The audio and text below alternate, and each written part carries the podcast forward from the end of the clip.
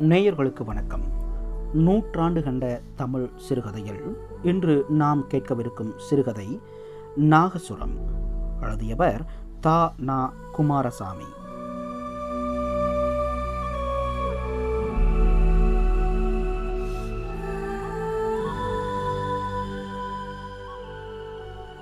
ஆயிரத்தி தொள்ளாயிரத்தி ஏழில் பிறந்த தா. நா. குமாரசாமி தண்டலம் நாராயண சாஸ்திரி குமாரசாமி வங்க மொழி தெரிந்தவர். வங்கத்தில் இருந்து நேரடியாக தமிழுக்கு மொழிபெயர்த்தவர். ஆனந்த விகடன் சுதேசமித்ரன் கல்கி கலைமகள் அமுத சுரபி ஆகிய பிற இதழ்களில் இவரது ஆக்கங்கள் வெளிவந்தன. இவரது சிறுகதைகள் மிக குறைவாகவே நூல் வடிவம் பெற்றுள்ளன. சுமார் ஐந்து நாவல்களை எழுதியுள்ளார். பதினைந்து வங்க மொழி எழுத்தாளர்களை தமிழுக்கு அறிமுகப்படுத்தியவர். தாகூர் பக்கிங் சந்திர சாட்டர்ஜி சரத் சந்திரர் நேதாஜி ஆகிய சிலர் அவர்களில் குறிப்பிடத்தக்கவர்கள். நேயர்கள் இப்பொழுது கேட்கலாம் நாகசுரம் சிறுகதை. தலைமயிரையெல்லாம் கத்தரித்து விட்டார்கள். படுக்கையை விட்டு இன்னும் இரண்டு வாரம் எழுந்திருக்க கூடாதென்று டாக்டருடைய கட்டளை. இரண்டடி எடுத்து வைப்பதற்குள் இதைப்பு வாங்கியது. இன்னும் ரத்தம் உடலில் ஊறவில்லை. முகம் வலுத்திருந்தது ஆனால் டாக்டருடைய கட்டு திட்டங்களுக்கு உட்படுகிற பிள்ளையா சாமி? அம்மா சமையலறை பக்கமாக போனதும் எழுந்து தாழ்வார தண்டை கம்பத்தில் சாய்ந்து கொண்டு உட்கார்ந்தான். எதிரே குழாய் முற்றம். அவன் கையில் ஒரு சாத்துக்குடி பழம். அதை அவன் தின்னவே இல்லை. உடம்புக்கு ஆகிற நல்ல பொருள் எதுவுமே குழந்தைகளுக்கு பிடிக்காது. பழத்தை தின்பதை விட குழாயண்டை தண்ணீரில் அலைய வேண்டும் என்ற ஆசையே சாமிக்கு. வேலைக்காரி பாத்திரங்களை துலக்கி கொண்டிருந்தாள். அவள் பராக்காக இருந்த சமயம் சாமி குழாயண்டை சென்று வழியும் நீரை தன் உள்ளங்கையால் தடுக்கவே அது நாலு பக்கமும் திவலையை வீசியது. இதை செய்வதில் அவனுக்கு ஒரு வேடிக்கை. தன் மீது தண்ணீர் தெளிக்கவே வேலைக்காரி திரும்பினாள். அம்மா இந்த புழைய பாரு. பச்சை தண்ணியில் அல்லாடுது அதட்டுங்கம்மா என்றாள். சரசரவென்று ஓடி வந்தாள் சொர்ணா. கைவேலையை அப்படியே போட்டுவிட்டு அடே என்ன கண்ணா என்ன வேலை இது? சமத்தோன்னோ. இப்படி தண்ணீரில் அல்லாடினா மறுபடியும் உடம்புக்கு வருமே. வந்துவிட்டால் யாரடா உன்னோடு அவதிப்படுவது?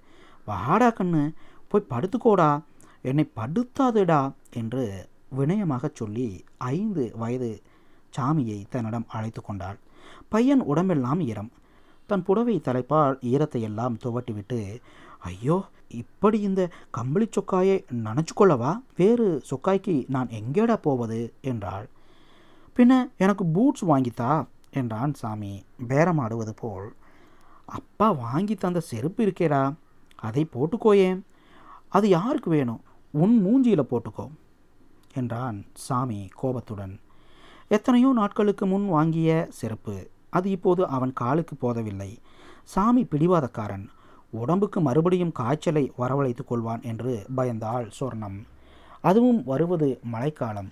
எது எப்படி போனாலும் அவனுக்கு திருப்தியாக ஒரு பூட்ஸ் வாங்கி கொடுத்து விட வேண்டும் என்று துணிந்து விட்டாள்.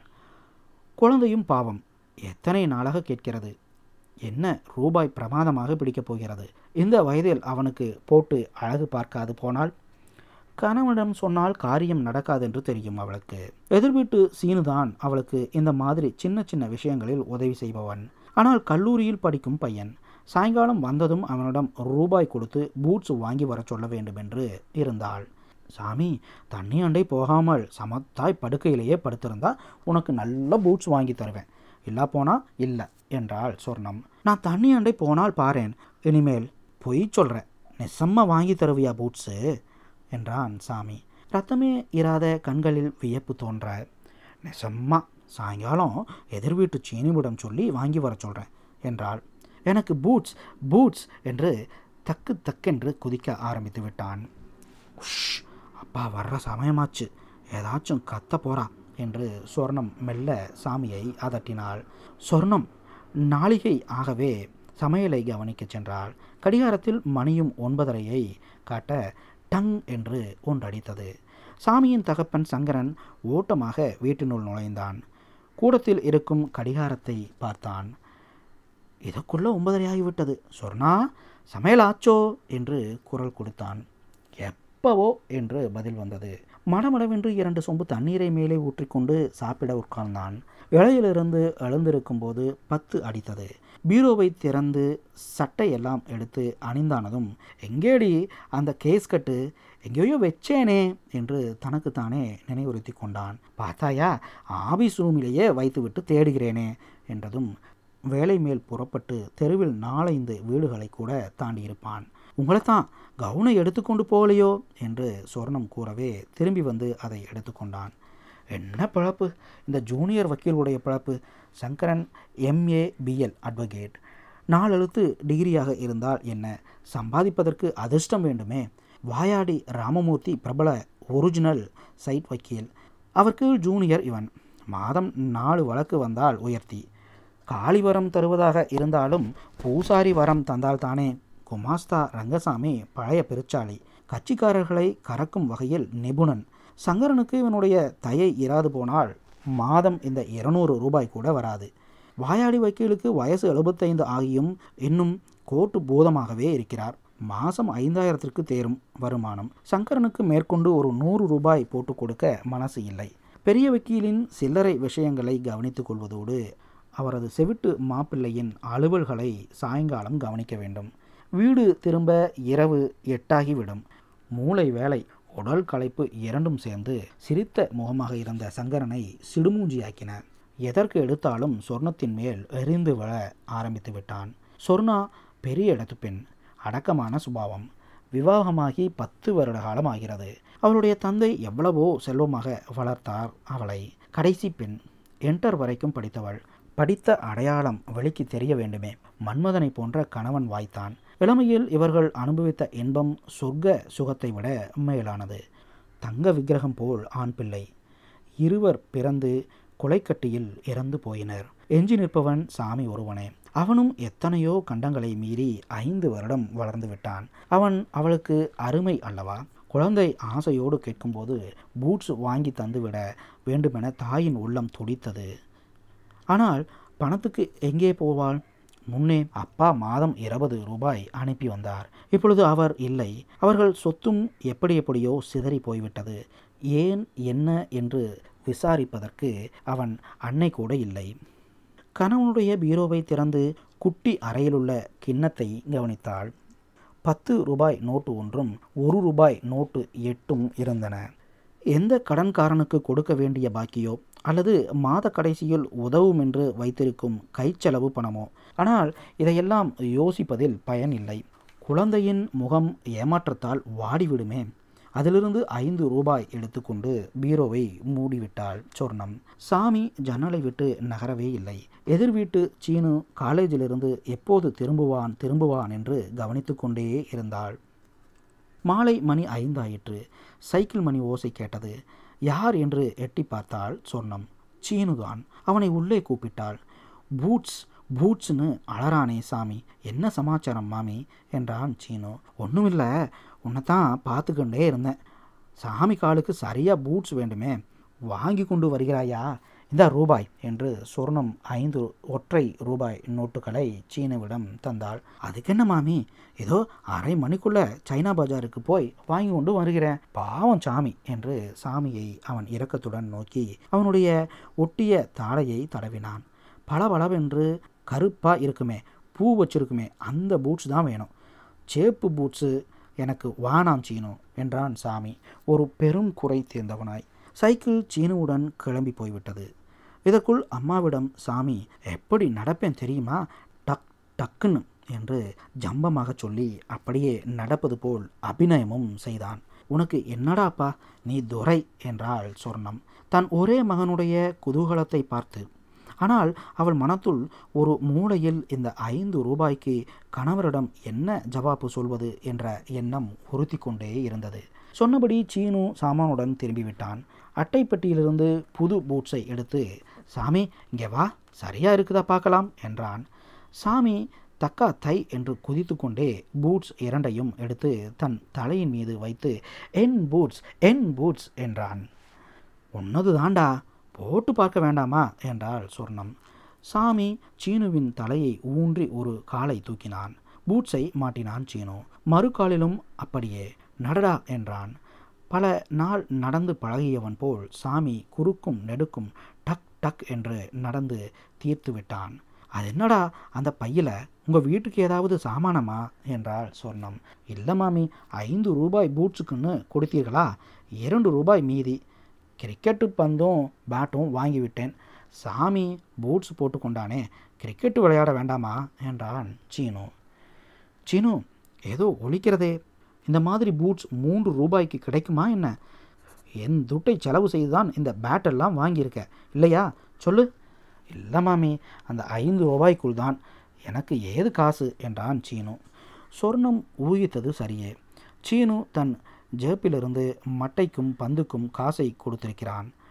குழந்தை தனியாக ஒரு வேடிக்கை விளையாட்டுமின்றி ஜன்னலருகே ஏங்கி நிற்பது அவனுக்கு சகிக்கவில்லை. அவனுக்கு தெம்பு உண்டாக்க வேண்டுமென்றே அதை வாங்கி வந்தான். நின்றால் மாமி பணத்தை கொடுத்து விடுவாளோ என்று பயந்து சீனு வேலை இருக்கு வாரேன் என்று சொல்லிக்கொண்டே போய்விட்டான். ஒன்று சொன்னால் அதிகப்படி செய்துவிட்டானே இவன் என்ற சங்கடம் சொர்ணத்திற்கு. சீனு வந்து போன அரை மணிக்கெல்லாம் சங்கரன் வந்தான். இன்னும் நன்றாக இருட்டவில்லை. வாசலில் ஓர் ஆள் காத்திருந்தான். பரபரவென்று உள்ளே வந்து சொர்ணம் பீரோவை திறந்து அந்த கிண்ணத்தில் உள்ள ரூபாய் எடுத்து வா என்றான் சங்கரன். சொர்ணத்துக்கு திக் என்றது. பார்க்கலாம் என்று நினைத்து கொண்டு சங்கரன் எதிரே கிண்ணத்தை கொண்டு வைத்தாள். துளாவி துளாவி பார்த்தான். ஒரு பத்து ரூபாய் நோட்டும் மூன்று ஒற்றை ரூபாய் நோட்டு மட்டுமே இருந்தன. அவனுக்கு தூக்கி வாரி போட்டது. சொர்ணா இதில் நான் பதினெட்டு ரூபாய் வைக்கவில்லை? என்றான்.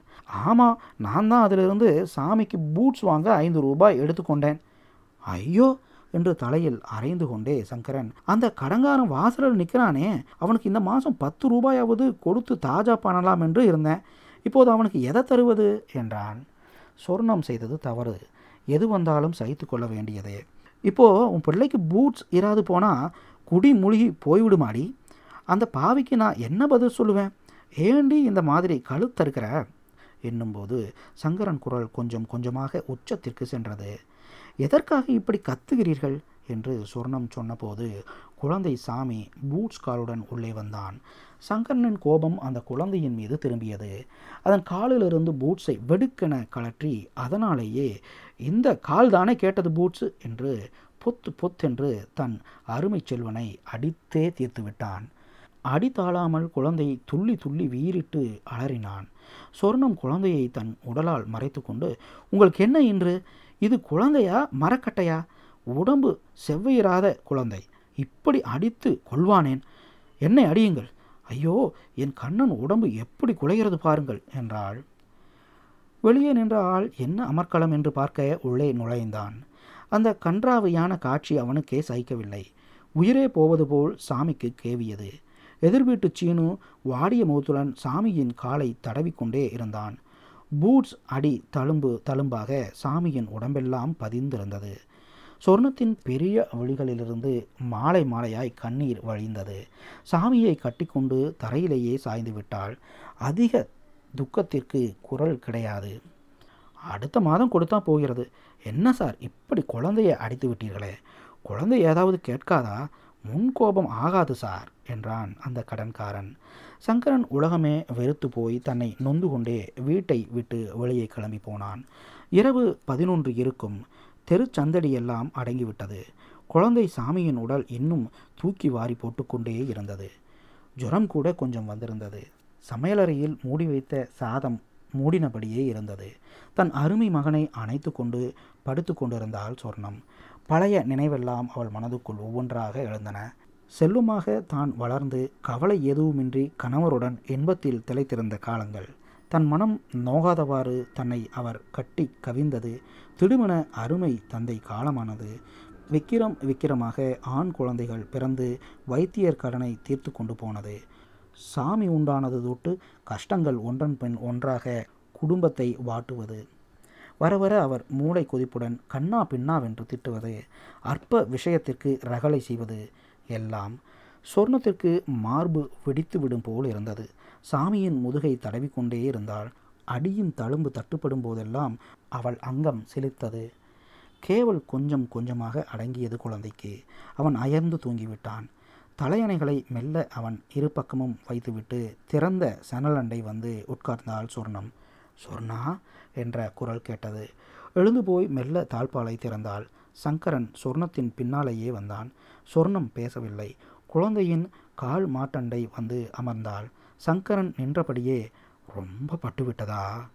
ஏனோ என் புத்தி பிசகிவிட்டது என்று வருந்தினான். அப்போது சொர்ணம் வாயை திறக்கவில்லை.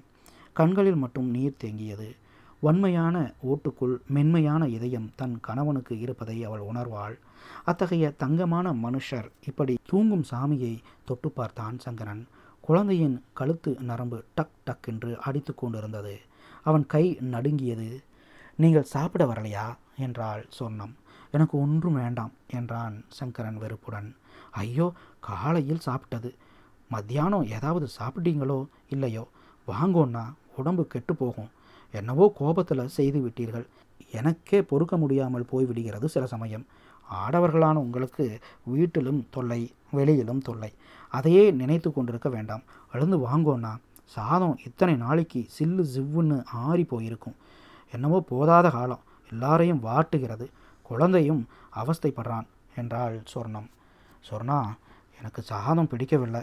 நான் படுத்துக்கொள்கிறேன் என்று சங்கரன் தரையில் சவுக்கத்தை பிரித்து போட்டு கொண்டு சாமியின் பக்கத்திலேயே படுத்துக்கொண்டான் ஜன்னல் வழியாக தெரியும் நிர்மலமான ஆகாயம். அதில் பொழிந்து வைத்தாற்போல் தாரகை புள்ளிகள் தீவிர ஆகுலத்துடன் துடித்தன. வீட்டுக்கு அனித்தான கிருஷ்ணன் கோயிலில் உற்சவம். நாகஸ்வரத்தின் செவிக்கினிய நாதம் காற்று வாக்கில் மிதந்து வந்தது. தம்பதிகளின் செவி அந்த இன்னிசை வழியே படர்ந்தது. இருவரும் சங்கீத ஞானம் முதிர்ந்தவர்கள். ரத்னசாமி பெயர் போன நாகஸ்வரக்காரன். நயம் உருக்கம். பாவம் யாவும் தேர்ந்த சந்நியாசிதராக ஆலாபனை ஆனதும் தியாகையர் அவர்களின் கீர்த்தனையை ஆரம்பித்தான். அபூர்வ ஸ்வர ஜலங்களை புனைந்து பல்லவியின் சங்கதிகளை படிப்படியாக வாசித்ததும் அணுப்பல்லவியை எடுத்தான். நாசித்தமோ வஞ்சனோ சஞ்சலமணி என்ற சொற்களுக்கு ஏற்ப ஸ்வர மூர்ச்சனை கமகத்துடன் துடிக்கும்போது சங்கரனுடைய உள்ளத்தில் குமுறும் வெண்துயரை அது இசை மொழியில் காட்டுவது போலவே இருந்தது. கண்ணிலிருந்து வெம்பனி அவன் கன்னத்தின் வழியே வழிந்து தரையில் தோய்ந்தது. சொர்ணத்தின் மனப்புண்ணை அடியோடு ஆட்டும் மருந்தாகவும் இருந்தது அந்த இசை. நேயர்கள் இதுவரை கேட்டது நாகஸ்வரம் சிறுகதை. எழுதியிருந்தார் தா நா குமாரசாமி. மீண்டும் மற்றும் ஓர் சிறுகதையில் சந்திப்போம். வணக்கம் நேயர்களே.